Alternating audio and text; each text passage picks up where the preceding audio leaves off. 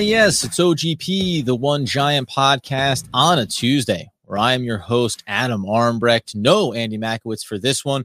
We took off Monday. There was a press conference. We wanted to really dial in on it. And quite frankly, coming off a buzzer of a weekend there in the NFL action, host battle, it matters. I picked up some points there and really set the stage for what will be a truly epic OGP host showdown when the big game gets played a couple weeks from now. But in the meantime, as I say, there was a press conference yesterday. Going to get into some of the cliches that got thrown out there from Brian Daboll, the general impression of the man as he takes center stage, talk about the coaching staff and some news and notes in and around there, and then focus in on a handful of players here that Daboll and, of course, Joe Schoen are going to need to make decisions about as they develop the roster, develop the system that they want to put in place, and hopefully start that process of rebuilding the New York Football Giants. On that part of it, Brian Daboll, as we say, introduced as the head coach for the New York Football Giants. Listen, there's some easy things here. As I say, are press conferences in general cliche? Sure. Unlike 2 years ago when Joe Judge was introduced, this does feel a little bit different. And obviously it feels good, feels better than it did back then. But the weird thing is, between Dave Gettleman's press conference when he was brought on, very much a public figure at the helm of the New York Football Giants, a lot of bravado, a lot of ego. That was the general impression. Likewise, when you get to Joe Judge being introduced, it felt like there was a lot of bravado, a lot of ego, hard-nosed football guy. And I think Giants fans, I know we were on the show, so desperate to have this sense of someone who had real conviction about what was going to fix this team, that you got hyped on it a little too hyped. And the results didn't pan out, and we find ourselves resetting the table. Now, between what you saw from Joe Schoen and his introductory press conference as the GM, and now Brian Daboll, there seems to be a level of authenticity there. There seems to be a level of awareness of what the process is going to look like, that it isn't going to come easy. Expectations need to be set at the right level as they begin this journey. And whether or not these guys are going to succeed or fail, it just does feel like these are guys that have been around the league and are looking to take the next step in their career and are excited at the prospect of it while understanding the level of work that's going to go into it. I can't get overhyped on the press conference because I did it. I've done it before, and it's not right. The results are what matter. And the same way that we thought Joe Schoen came off as a guy that was eager to get started, not too interested in the press conference per se, a little bit nervous, a little bit of that energy, right, that comes into a new position. Daboll kind of read the same way for me. He made a lot of the statements again. Who do we want to be? We want to be smart, tough, and dependable. Hey, every football team wants to be that, right?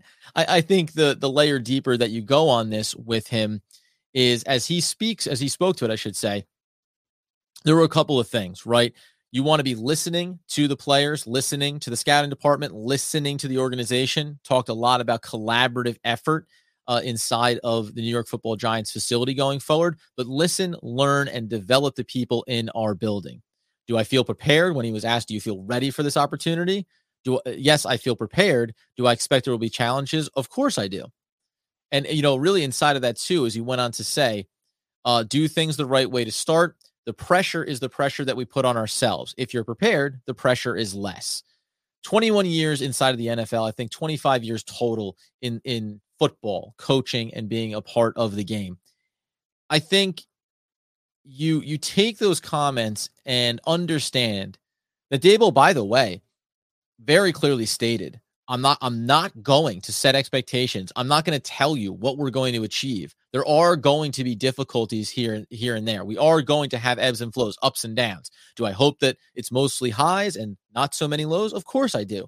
But this is a process, and you have to be willing to come into it with open eyes in that regard. And when you talk about developing the talent in the building, figuring out the players that are going to match the systems you want to run, the personnel, the schemes, the coaches that you bring in, all of these things basically look like, hey, yeah, it's going to take time. And Daboll even said it at one point. I'm just trying to figure out, it was a big, quick process getting here, drove through the snow, wanted to be here, made the joke, brought the weather with us from Buffalo. He said, I'm just trying to get through this thing so I can get back to the office and finish making decisions. He was asked about coaching decisions, on the staff here, and we'll get to that in a minute. He said, yeah, I haven't had a chance to. And as soon as I'm done here, I get to go back and do that. And I like that. And I like that mentality. It came off, again, as genuine and as somebody who understands it's a big task ahead. And the faster you get rolling is the quicker that you can get that process underway. Beyond that, though, this is, we say four. Oh, that was the last thing. The last little funny joke was in the middle of a conversation back and forth with the reporter. He did say, I think this is going really well. My 4-year-old's falling asleep in the front row. And we carry on, right? So as excited as the family is, 6 children, wife on hand there. I believe his oldest son is there at Penn State. So he referenced that when he was asked about Saquon Barkley, which we will get to now, because the next piece after this, after some of the cliche takeaways and the general consensus of, hey, good vibes, right? Now we talk about, though, what are the expectations around this team and some of the players? The carryover on Daniel Jones has been the same theme that we got from John Mara. We've done everything we can do to screw this kid up, and we want to give him a nice new clean foothold in here. Joe Schoen comes in. We like the player. We like the focus, the drive. He's in the building. We believe that he's had a lot of different systems, asked to do a lot of different things, and we want to figure out if he can be successful if we give stability around him. Daboll echoed those sentiments. Again, it's easy to sit here and say that this is an all-in scenario on Daniel Jones. It's not, but he's on the roster. He's talented. And if from the outside, if Joe Schoen, if Brian Daboll, when they came in for these interviews, if they were honest and critical of what was working or not working from afar for the New York Football Giants, if John Mara and Steve Tisch were critical of what did not work for them, then there is this world where you look at this quarterback and you say, listen, the skill set coming out of college, it can work. We just need to give this kid some stability. And again, one of the things that Daboll mentioned in talking with Daniel Jones was he asked Daniel Jones, tell me over the last 3 years, what were things that you liked that were going on the offensive side for you? What are things that you didn't like? And even all the way back to Duke, tell me things that you fundamentally liked in your college years, because that means we can start to figure out how are we constructing this around you and your skill set. So much has been said about, well, you're coming in from, obviously from Buffalo, you had Josh Allen. Let's dial it up. And fans have pushed back, and some people in the media have suggested, oh, you think he's just going to come in and turn Daniel Jones into Josh Allen? Of course not. But inside of this press conference, they also asked about what's evolved over your 21 years in coaching in the NFL, and how will that impact what you do with your system, with your scheme. And I thought Daboll's answer was a really telling one, that the scheme and the constructs that you have in place for success, let's just say on the offensive side of the ball, well, those kind of pillars and tenets remain the same. The style in which the NFL goes, that evolves, and the personnel that you have changes and evolves from year to year. So you may go about accomplishing the same principles within your system in a different set of steps based on who you have available to you, right? So if you have a pass-catching, scat-back running back and you're working in RPO, well, you're going to utilize him differently than if you find yourself with a power running back. And that comes back to free agency, the draft class, and saying, if we see talent, well, we think about how do we plug that talent into our system? How do we create success for ourselves with the talent that we have on the roster? Understanding this is what we want to accomplish and how we want to accomplish it. And now we make the little tweaks off of that. So mostly positive stuff there. Interested to see how it develops. And of course, listen, the very least, and this is where I had to be self-critical. I was on Daniel Jones when they drafted him. I quickly turned the corner and said, hey, listen, am I surprised they took him at 6 overall? Of course I am. But if you believe this kid has the talent, that's what you want to see. And it was Pat Shurmur that pushed for them to draft Daniel Jones. Now, it's hard to separate yourself from Pat Shurmur, unsuccessful as the Giants head coach, Dave Gettleman, unsuccessful as the GM, Joe Judge, unsuccessful as the head coach, right? It's hard to detach Daniel Jones from that. And over the last couple of years, I got to the place where it was, listen, you're rebuilt. Now you need to be rebuilding. It's time to move on here, 4th year, but I'll stand by. You play out the 4th year.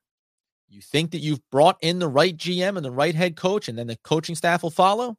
If he can have success, if he can show you that the baseline is strong, then you'll bring him back next year, you'll extend him, and you'll continue to build with him, even if the timeline has been pushed back a couple of years. Because if you think he's capable, it's fine to stick with him. But I did pull the plug a little bit early, maybe on Daniel Jones. And it's funny how your perception changes when you feel like the people at the helm, when the decision makers, when you're more confident in them, suddenly you're more confident in the players that they want to keep around the roster. So that's the piece on Daniel Jones. Saquon Barkley said he also spoke with him. I mentioned his son works at Penn State, so he gets a little extra insight on him. I did find it interesting that when he was asked about it, Daboll responded with, yeah, talented player. Looking forward to talking to him. We'll see. Unlike with Daniel Jones, who is a potential franchise quarterback, so you understand why you're kind of, throwing a little bit of glowing reviews on the front end because you want to hopefully foster a successful relationship and have him be the quarterback going forward. Unlike that, though, this felt more like, yeah, really talented guy, but guess what? And this is what I said after the Joe Schoen press conference, too.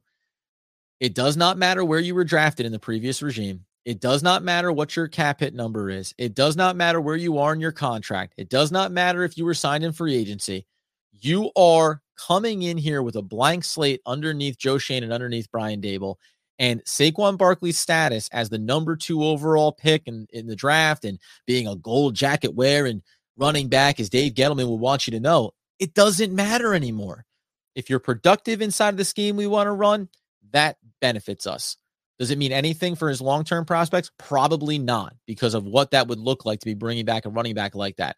But when you see $7.2 million of cap room available, you work your way through the draft and you see yourself finding a guy in the middle to late rounds that you think can be effective off of Saquon Barkley. And then if you see enough of the upside, easily one, you can move off of him in the offseason if you want to play out the string, which we've often said, a la Evan Ingram, making mistakes by not moving off of players early enough, or maybe by the deadline, right?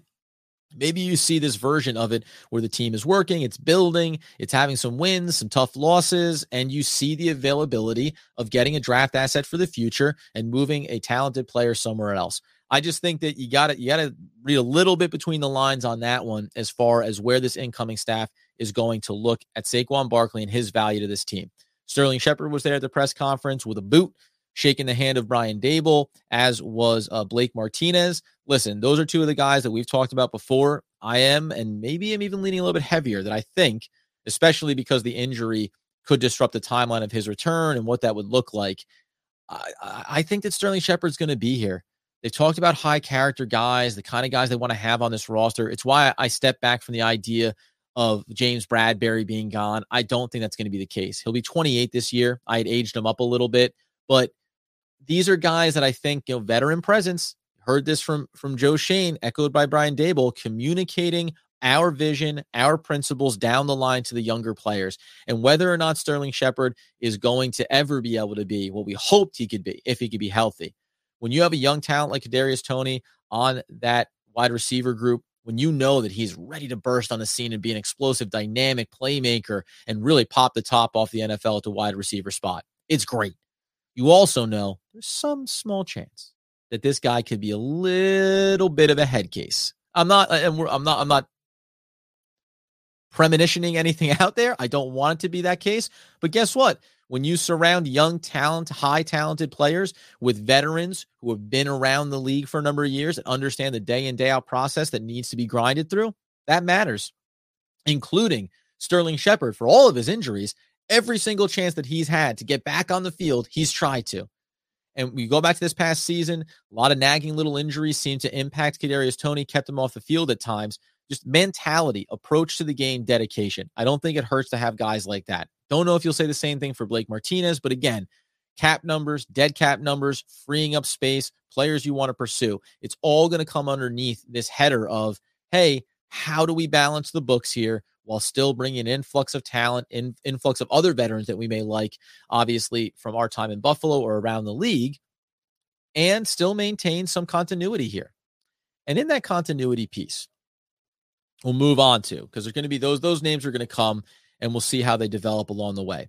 The coaching staff insights go like this. We've heard that Ken Dorsey is highly sought after by Brian Daboll.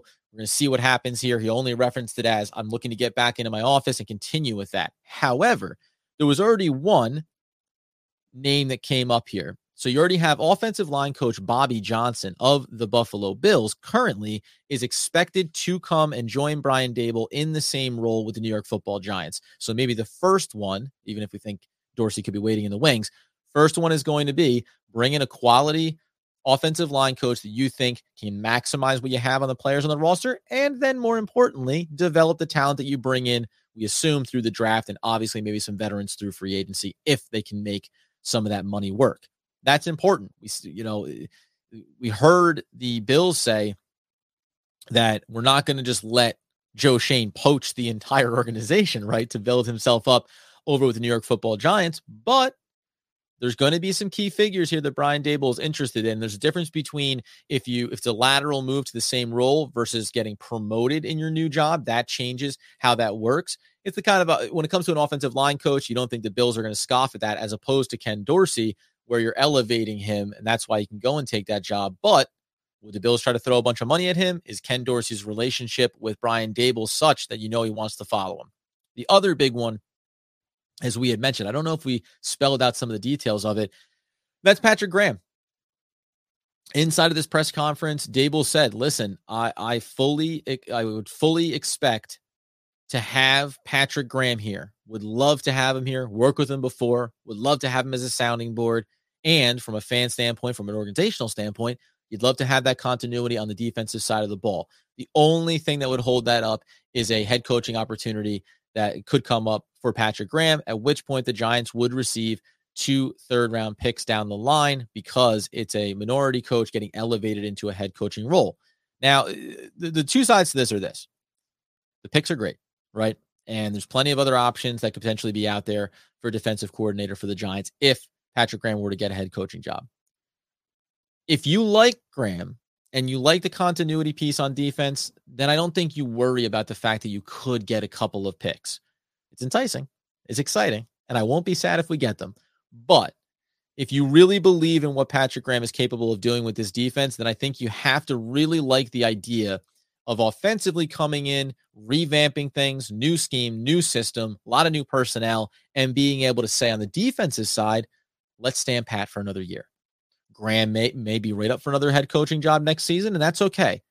But with all of this change that's coming into the organization potentially, it'd be nice to, when you look over the defensive side of the ball, you say things like, we don't need to move off of James Bradberry just yet. We know that he's there. He's quality. We have Leonard Williams. We know that we could move him if we wanted to, but Graham can tell you where that value lies. Dexter Lawrence, right? You just drafted Azeez Ojulari, continuing his development. Ellerson Smith, injured, finally starts to get back on the field late in the season. There's a lot of these young players, and then let alone the secondary, and some of those guys like Robinson, like Williams, right? You have Xavier McKinney, obviously, going to be entering his third season. There's a lot of these players that I think if you come in and you have these conversations with Graham, and then organizationally you say, here's the guys, and we've done this before on the show, right? Name the quality players that you think you could keep from one coaching staff to the next, from one regime to the next. Offensively, really hard to get too far down the line. Going to give Daniel Jones a chance? Great. But beyond him, it was Andrew Thomas. Everybody else, Kenny Galladay, even Kadarius Toney, right? Nobody's safe was the point. And Toney would probably be the electric guy that you say, well, you just drafted him. Why would you move off him, right? But that was pretty much it. Defensively, you can talk about James Bradberry. You can look at Adoree Jackson. You can look at Logan Ryan, right? You can look at Xavier McKinney, Ojulari, Leonard Williams, Dexter Lawrence, even Tae Crowder to whatever extent is a depth piece, right? Lorenzo Carter being a free agent. We had said this before. If it's a new regime and a new defensive coordinator, there's no chance Lorenzo Carter's back. But now if you retain Patrick Graham and the price point is right, you probably will welcome back Lorenzo Carter. And these are like some of these guys, it doesn't matter. They're not all on even keel here. Some guys are way more important than others. And knowing that you have the same coordinator in place means that you can maximize what you get out of these guys in the short term and then figure out where things go a year from now, potentially. Some of the contracts you may move off of and buying yourself one draft class to help bring in some other young talent. And then another free agency cycle when the cap room will open up for you, because this offseason is not going to be the one where the Giants can make some big moves and where Joe Schoen can really go and attack the market and bring in key players that he thinks that fits into their scheme and their system, etc. They can't do that just yet. They can make some small moves, But the big ones are going to come next offseason. And that's where I think keeping Graham around will be a good thing for the New York Football Giants. Other than that, it's mostly positive. Like I said, this feels like that renewal for Giants fans, getting that sense of, hey, maybe we're starting to turn this thing around. Maybe we're starting to get ourselves back on track. And if you felt good about the Joe Schoen introduction, if you felt good about the Brian Daboll introduction, now it's about building out this staff and seeing what news comes trickling in on that end. Already grabbing yourself, it looks like an offensive line coach, potentially grabbing an offensive coordinator also from Buffalo. And then again, let's keep that continuity on the defensive side of the ball. I think that that's the way to close out here at the end of the day, as we love to say. That's the way that you bring in a rookie head coach and a rookie GM, and you still find a way to keep yourself on an even keel from a personnel standpoint, from a scheme standpoint. And my general takeaway is that the New York Football Giants are looking to approach this upcoming season as, let's revamp the offense, the broken thing, and let's just try to keep ourselves steady on the defensive side of the ball for another year and start to develop and evaluate that talent and see what we need to do going forward. We'll be back in tomorrow, breaking it all down. We're going to start to get into some of these key players. Now with Daboll in place, thinking about personnel, thinking about some of those big financial decisions. And then we'll also start to highlight. You're already seeing the draft and those projections. I know it's light years away, but just thinking about where some of these players and some of these positions stack up in the draft, specifically on the offensive line, there's going to be a key name to remember beyond the right tackle, interior offensive line. A couple of key names to remember here and looking at how the Giants can approach filling in key gaps on the offensive side of the ball while also trying to bring in some supplemental talent for the defense as well. Like I say, we'll be back in. You can follow us on YouTube. Love all of the information. Get after us in the comments by all means. Please ask us your questions. Talk about prospects from college. I want to dive in on that starting immediately. Look at the finances. Tell us your takeaways you like from Daboll. If Ken Dorsey is the end-all, be-all for the offensive side of the ball, whatever it is. And be sure, of course, to listen wherever you get your podcast needs fulfilled. We'll be back in next time, talking all things New York Football Giants. And as Andy Mackiewicz, were he to be here, to my side, to that side, he would tell you he wants, needs, and nay, demands the people know. As always, let's go Big Blue. Let's go Big Blue.